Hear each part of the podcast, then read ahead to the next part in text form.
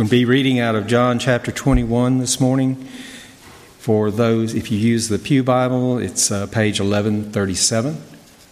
If you have one of the large print Bibles in front of you, it's page 1687. Or you can pull it up on your electronic device and find it pretty quick.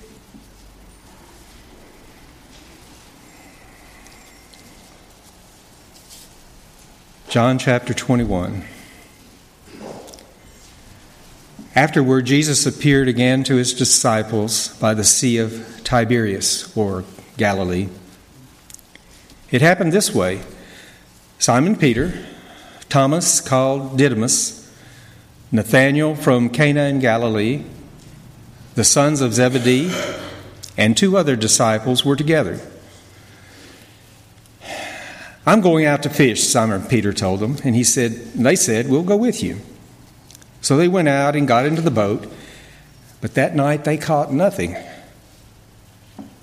Early in the morning, Jesus stood on the shore, but the disciples did not realize that it was Jesus. He called out to them, Friends, haven't you any fish? No, they answered. He said, Throw out your net on the right side of the boat, and you will find some. When they did, they were unable to haul the net in because of the large number of fish. Then the disciple whom Jesus loved said to Peter, It's the Lord. As soon as Simon Peter heard him say, It is the Lord, he wrapped his outer garment around him, for he had taken it off, and he jumped into the water. The other disciples followed in the boat, towing the net full of fish, for they were not far from shore, about a hundred yards. When they landed, they saw a fire of burning coals, and there were fish on it, and some bread. Jesus said to them, Bring some of the fish that you have just caught. So Simon Peter climbed aboard and dragged the net ashore. It was full of large fish, 153. But even with so many, the net was not torn. Jesus said to them, Come and have breakfast. None of the disciples dared ask him, Who are you? They knew that it was the Lord. Jesus came, took the bread, and gave it to them, and did the same with the fish. This was now the third time Jesus had appeared to his disciples after he was risen from the dead. When they had finished eating, Jesus said to Simon Peter, Simon, son of John, do you truly love the, me more than these? Yes, Lord, he said, You know that I love you. Jesus said, Feed my lambs. Again, Jesus said, Simon, son of John, do you truly love me? He answered, Yes, Lord, you know that I love you.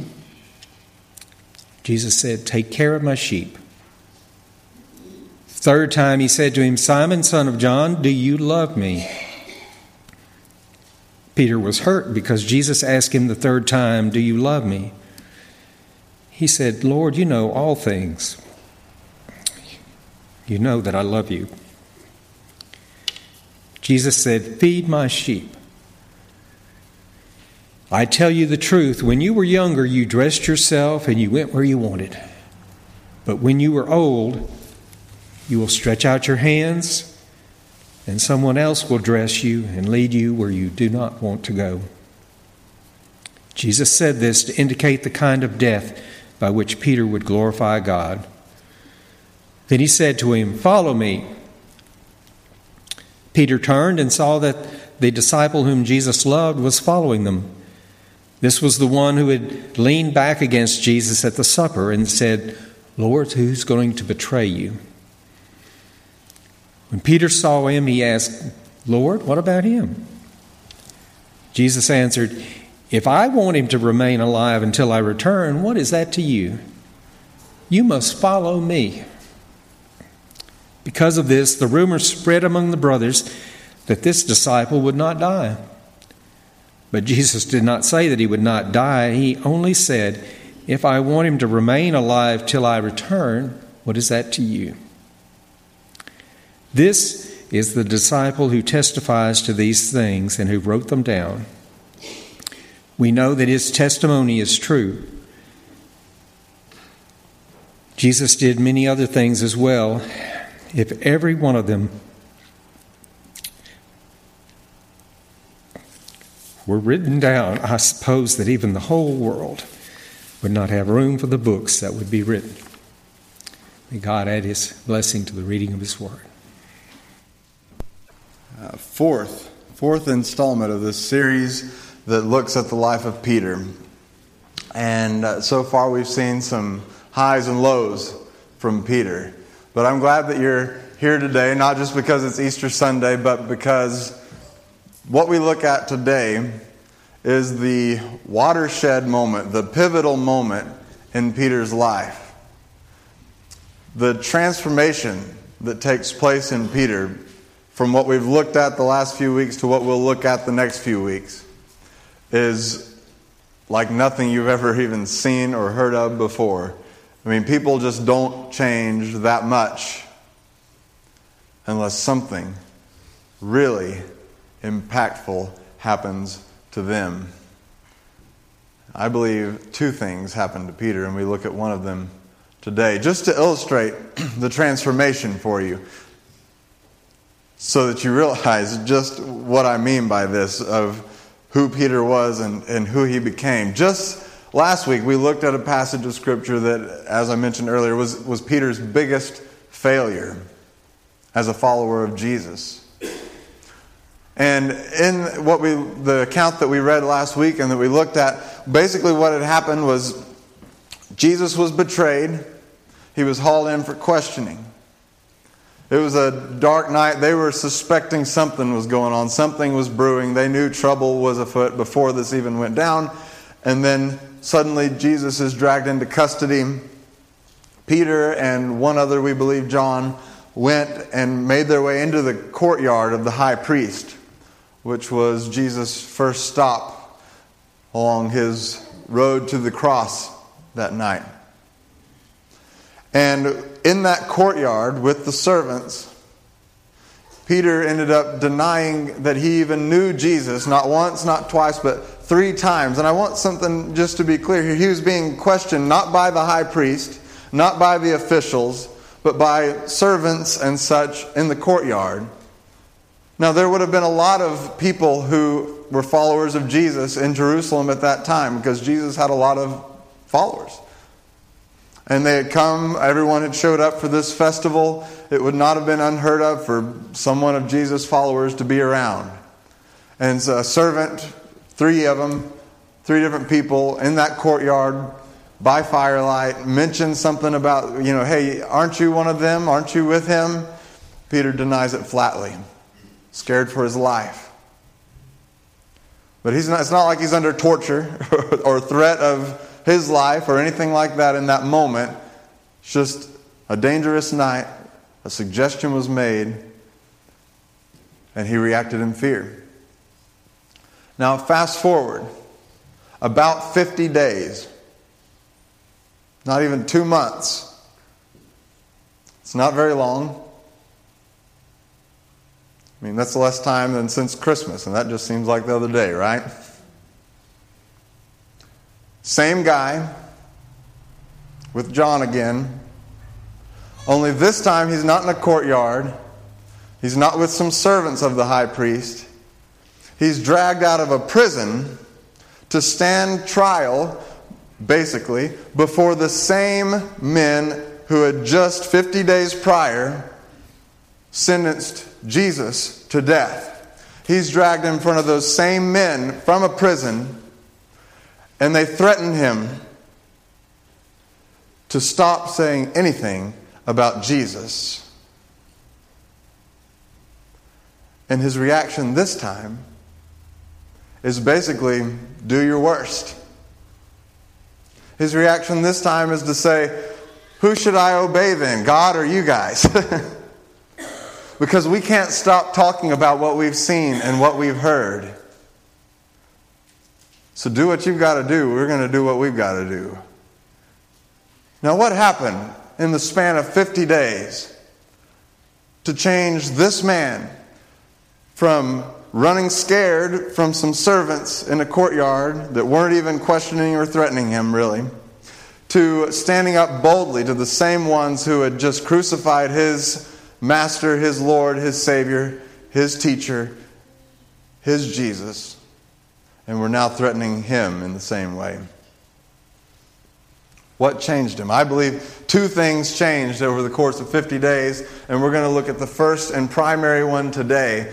The one that completely is the ultimate, you know, ultimately responsible for the transformation in Peter, ultimately responsible for a transformation in this world that can't be explained any other way, ultimately responsible for transformations of many of the people in this room in ways that they can't explain any other way. And it has the power to transform you today as well. Maybe you've seen someone transformed some way in your life. You know, that kind of fundamental character transformation doesn't just happen overnight. You don't just wake up one morning and you're a completely different person than you were the day before. Though sometimes major things happen in people's lives that do change them. You know, like you read accounts of people that went through the concentration camps in Nazi Germany and were changed by that. People who experienced something like the World Trade Centers coming down or Pearl Harbor, things like that. Someone even who experiences great traumatic loss, like the traumatic loss of a child or something like that. We see a fundamental change in people sometimes when they go through something of huge proportions. But to change that fast and that much, something significant has to happen. If it's ever happened to you or someone you know, then maybe you'll recognize it when you see it in Peter today. Now, in the days that followed Jesus' death, that night where Peter had failed so, so miserably and so badly, we're told that Jesus tomb where he was buried was found to be empty. Some women found it. They had gone to bring spices, and instead they found an empty tomb. We're told then that there's all these kind of mysterious appearances of Jesus that kind of have the disciples confused at times and overwhelmed and, and shocked and awed. And then we're told in John 21 we're told that afterward, Jesus appeared again to his disciples. And we're told this remarkable account where, you know, this is between the Passover festival and the, and the Jewish festival of Pentecost, that where they would be back in Jerusalem again. And they had gone back home for a time. And Peter says, I'm going fishing. And some of his fishing buddies said, All right, let's do it.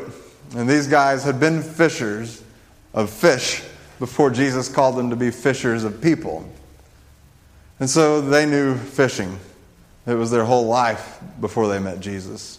And they went out at night because that's when you went fishing. I mean, these were commercial fishermen, all right? This was, uh, this is what they did. And so they went out, but they didn't have much luck that night. And they're coming back in early, early the next morning. The sun, the sky is just becoming light. Someone calls out from the shore, Do you have any luck today? And they say, No, no, no, no luck. Well, throw your nets out real quick on the other side, on the right side. Okay. so they do it. And all of a sudden, just a miraculous haul of fish. I mean, you're catching nothing all night, and then all of a sudden your nets are strained. This seems a little familiar, they must have been thinking. And, and the one that traditionally we believe is John, speaks up and says, It is the Lord. And Peter, who has a tendency to jump out of boats, as soon as he heard him say it is the Lord, he wrapped his outer garment around him, for he'd taken it off while he was working, and he jumped into the water. Like, this, it's going to take a while for them to haul these fish in, and I don't have time for that. he jumps into the water and, and goes off ahead of the boat as they're dragging this load of fish behind them to the shore. And at this shore, sure enough, he finds Jesus sitting at a campfire that he's made, cooking some breakfast, cooking fish. Now, this is interesting because they, they're still hauling the fish in, and he's already cooking fish. Where did he get the fish? we don't know where he got the fish. Maybe he bought it, or maybe he just did one of those Jesus things and he just had some fish. All right? But he had fish and he was cooking breakfast already, and he said, Come on, join me. And they joined him for breakfast that morning.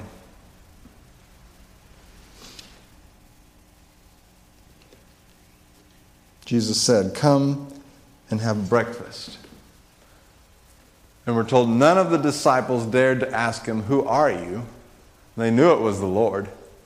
Jesus came and he took the bread and gave it to them and did the same with the fish.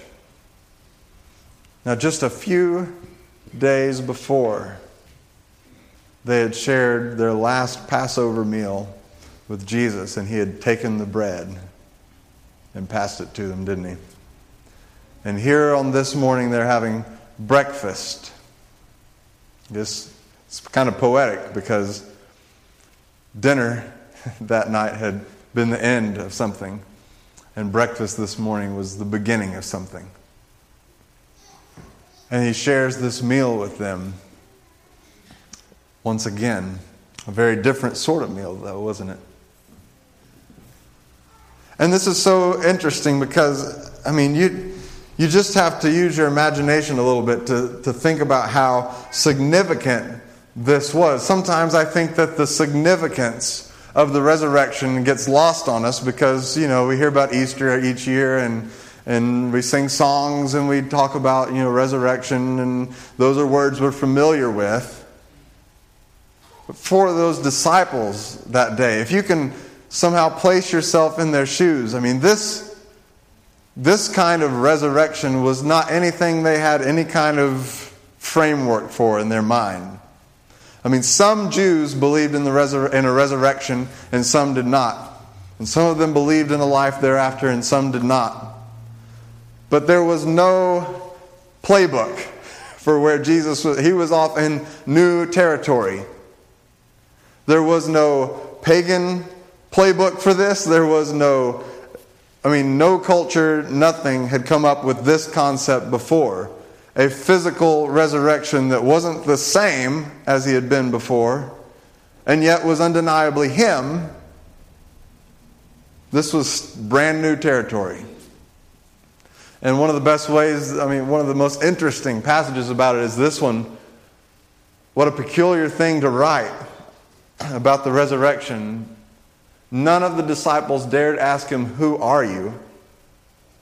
Because they knew it was the Lord. And time and again, when you read the accounts, and there's multiple accounts of the resurrection, and when you read them, time and again, there's this weird tension between they kind of don't recognize him at first, and then they do, and then it's undeniable, and but he's different. It's, it's just strange, you know? And it's like they have a hard time explaining it because, again, there's no playbook for this. There's no manual for this. There's no framework for this. This has never been dreamed up before. No one's, you know, there's no theologians around that have been breaking down how resurrection's going to work.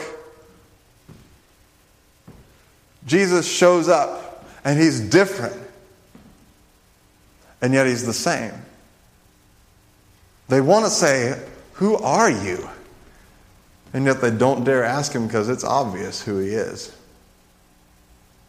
It's a peculiar thing. But here's the deal for Peter, for those that were there that day, when you witness someone die, a tragic, terrible death, because that's what it was.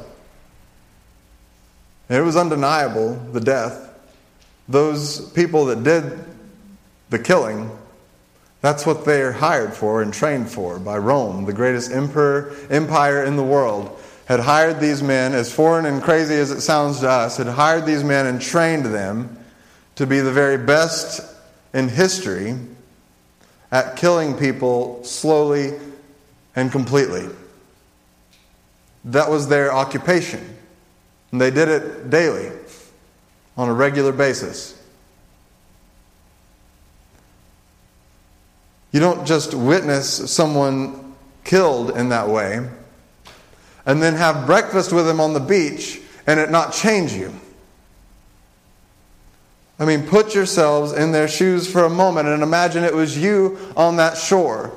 You have no framework for this, you have no expectation for this. Yes, you have some kind of a hope in the resurrection. But, I mean, you're expecting something spiritual, probably, right? I mean, if you expected someone, you know, to come back after they died, then you're expecting a ghost, right? When people come back and they're dead, they come back as ghosts. And the disciples expected that too. And we have accounts of them saying, It's a ghost. and Jesus says, No. Hand me some fish. I'll eat it right here in front of you. Touch me. See if I'm not real. This is no ghost. This is something new. So you don't just see someone die, a terrible, horrific death and then a few days later have breakfast with them on the beach and it not change you dramatically. And it certainly changed Peter. And we believe this is the reason why the same guy who had denied even knowing Jesus a few days prior would, a few days later, stand up to the very men who had sentenced Jesus and dare them to do their worst. Because when you have breakfast with a guy that died, it changes you.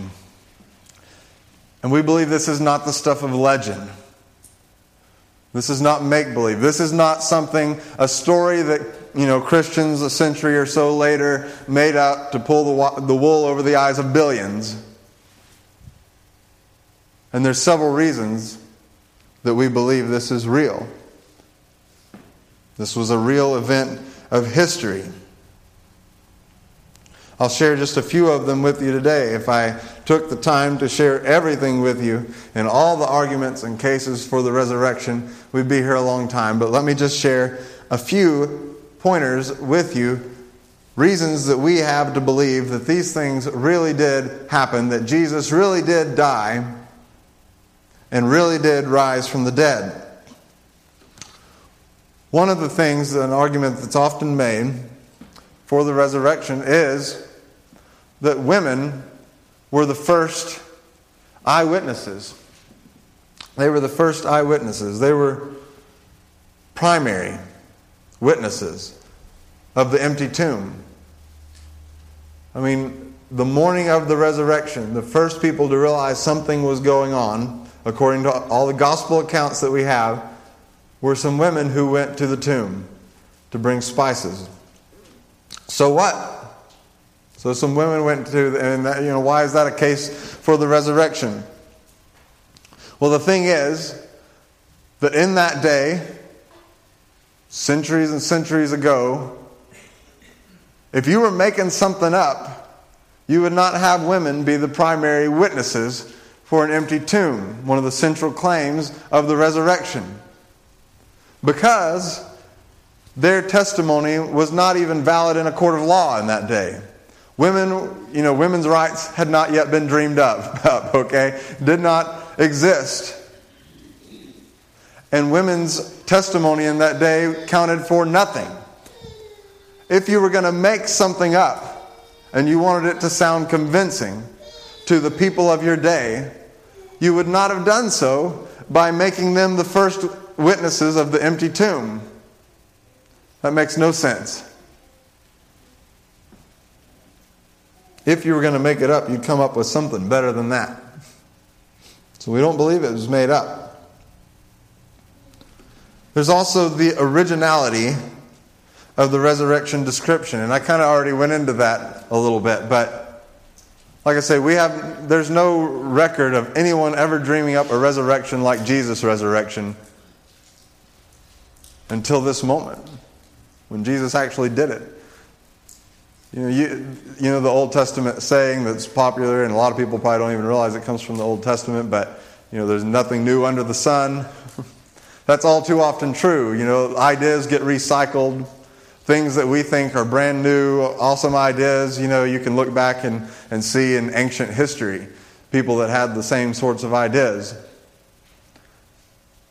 But there was no manual for a resurrection like this. There was no description like this. There was no one expecting something like this, even the Jewish people themselves who hoped in a Messiah, even the portion of them that believed in some kind of resurrection, hadn't dreamed up anything quite like this. A physical resurrection in a physical body that was also somehow spiritual, it was just different almost unrecognizable and yet completely recognizable at the same time. I mean, the way they describe it is like they're having a hard time describing it. And if, again, if you were making something up, you wouldn't have a hard time describing it. You would just, you'd probably go with what people were expecting. And this was not what anyone was expecting. The third thing I'll mention to you, as far as the case for the resurrection, resurrection proofs are the early dates of the records that we have that are dated at a time when eyewitnesses to the events would have still been living. Last year we went into depth about the date 70 AD on last year on Easter Sunday and why that was significant in the case for Easter. And that was a huge chunk of last year's message. So I'm not going to go into 70 AD a whole lot today because you can still go on cypressstreet.org and uh, slash listen and, and go back to last Easter and listen to that message if this is something that interests you and you want to hear more about it. We have a good reason to believe that most, if not all, of the New Testament was written before that date, and you can find out why on there. But this year, I want us to take us to an even earlier date. Records that we have that date earlier than 70 AD that record the eyewitness accounts that we've just looked at today.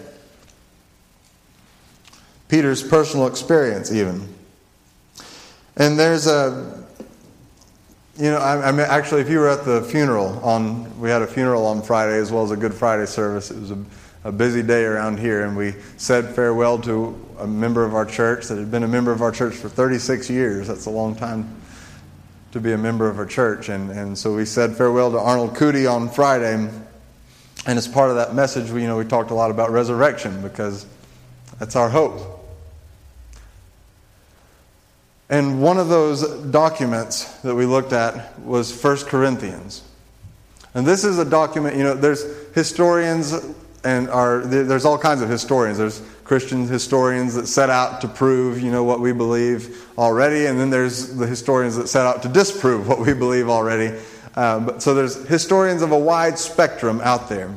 And there are some books in our New Testament that, that, you know are questioned by some historians as to whether it was really written by this person or really written you know at this time frame that, that, that it pretends to be and so forth but there are also books that even amongst the skeptics there's consensus. And this is one of those books First corinthians where everybody says yeah this one's from paul. We have no reason to believe otherwise. This is from paul and it dates about 53 ad about 20 years after the death of Jesus. And in this document, 1 Corinthians, written by Paul, a letter to a church, we have recorded one of the earliest accounts that we have a statement of faith in the resurrection. Now, 53 AD is not very long after these events took place. Most of the people who were there and saw it, most of his followers for sure, which would have been younger men for the most part, like him, like Jesus, would still be alive to verify or not the things that were being claimed about the man they had followed and knew so well.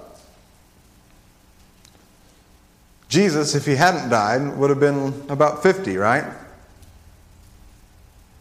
Here's what Paul writes, and a lot of scholars believe this was a, you know, just the way it's written, it flows as a, like a, something that the early church would have memorized, because remember, they didn't have Bibles and things, so they had statements of faith, kind of like creeds and things like that, that they would memorize and recite and share as what they believed. Kind of like that song we sang today, This I Believe. And they believe this is one of them. And if that's the case, you know, there's a good chance this is something that Paul inherited when he first became a believer right after the death of Jesus during the time of the early church. So this is a statement that dates even earlier, but our first record of it is 53 AD. And here's what Paul writes. He says, Now, brothers and sisters, I want to remind you of the gospel I preached to you, which you received, and on which you have taken your stand. By this gospel, this news, you are saved if you hold firmly to the word I preached to you. Otherwise, you believed in vain. For what I received, I passed on to you as of first importance. And here it is that Christ died for our sins according to the Scriptures, that he was buried, that he was raised on the third day according to the Scriptures, and that he appeared to Cephas. That's actually the Aramaic name for Peter. That's what you know, Jesus and his disciples, it's believed, probably mostly spoke Aramaic amongst themselves. And so this is the name Jesus would have used for Peter, Cephas. And then to the twelve. After that, he appeared to more than 500 of the brothers and sisters, the believers, at the same time, most of whom are still living, though some have fallen asleep, some have died.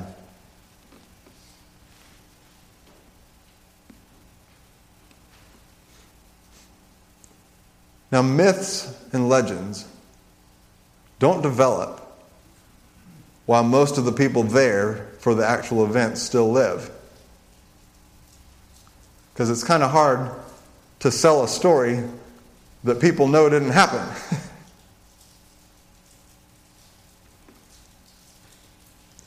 Jesus' resurrection was not a myth or even a maybe. It was a historical reality of which we can be confident on a level that few ancient historical events can compete with. This kind of documentation for events that are 2,000 years old just doesn't happen. But we have multiple documents contained in our Bible, written by multiple people, very early dates that testify to the fact that Jesus not only died, but rose from the dead. And they emphasize its fact, its factualness, because if it didn't happen, then this whole thing we've been doing for 2,000 years is a waste. There's no point to it. Our faith is in vain if this didn't actually happen. And that's why they emphasize the apostles, when they write their letters, they emphasize we're not sharing something with you that we made up. These are things that we have seen and heard. We've touched the risen Jesus, and now we're telling you about him.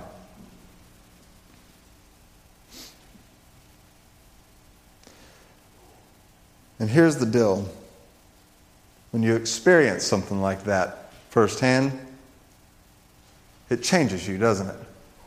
It has to change you when the man that you've been hoping was the Messiah, the man who came saying and proclaiming a lot of really fantastic statements about him coming from God and things like that, and he predicts his own death, and then he pulls it off,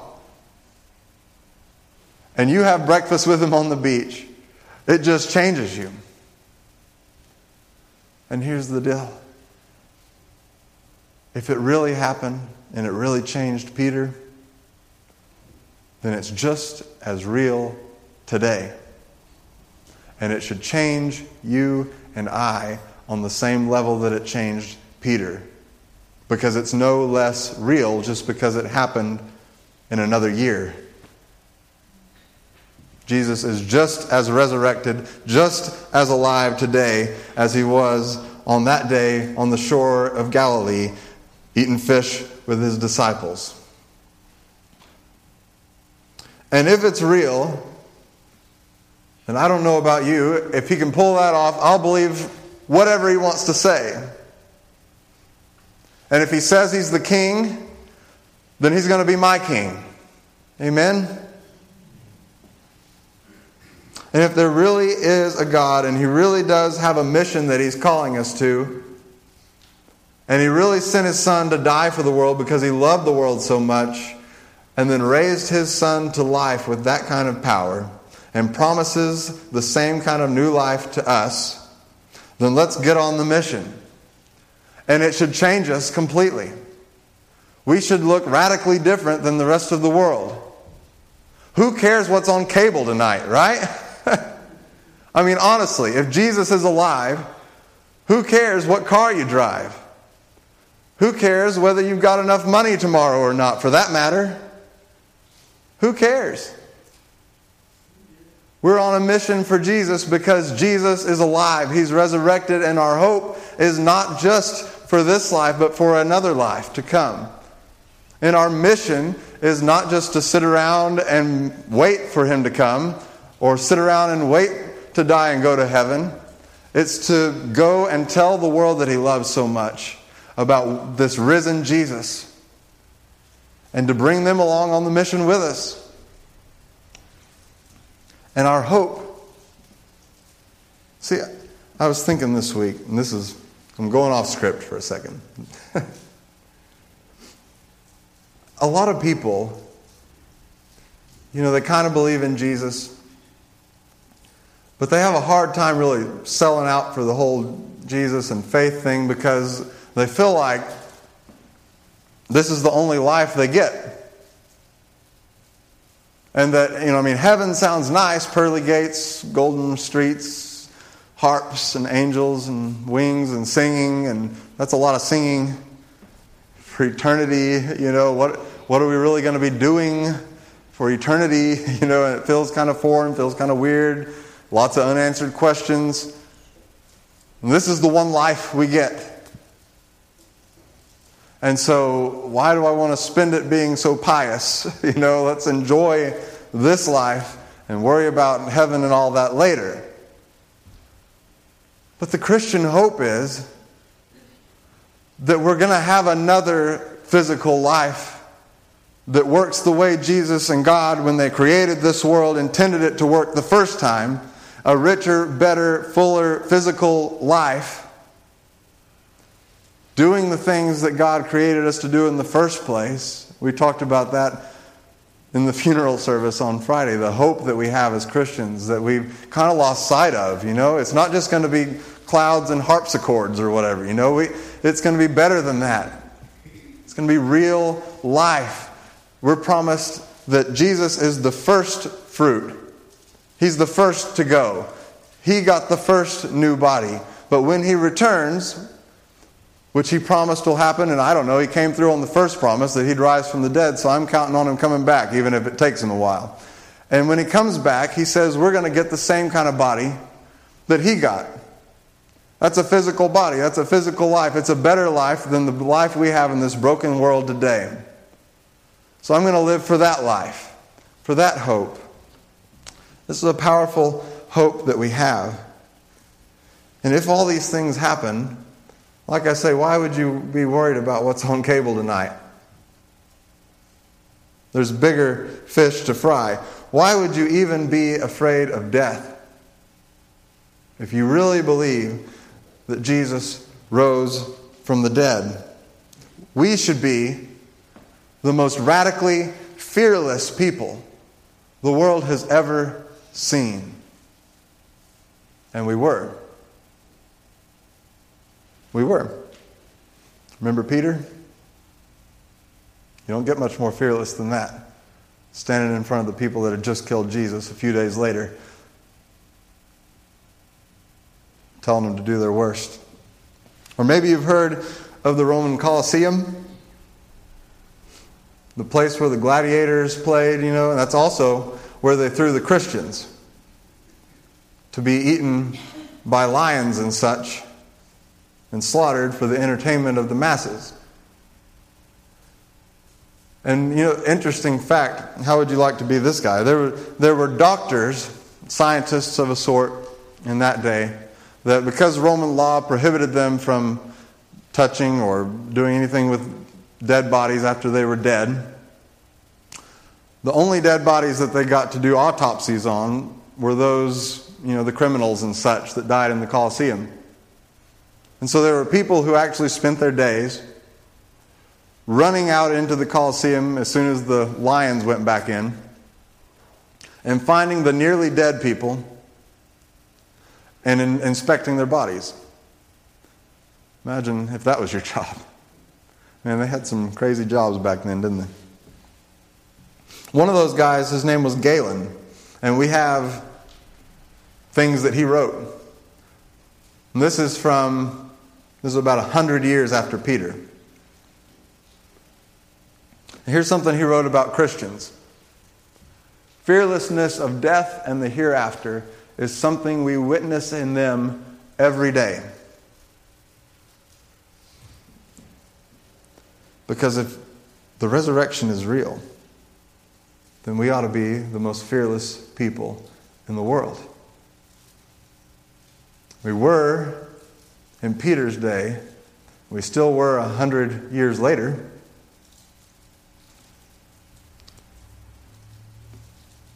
And if you look around the world today, you read the news a little bit, there's still Christians today who look pretty fearless, don't they? Who stand before terrorists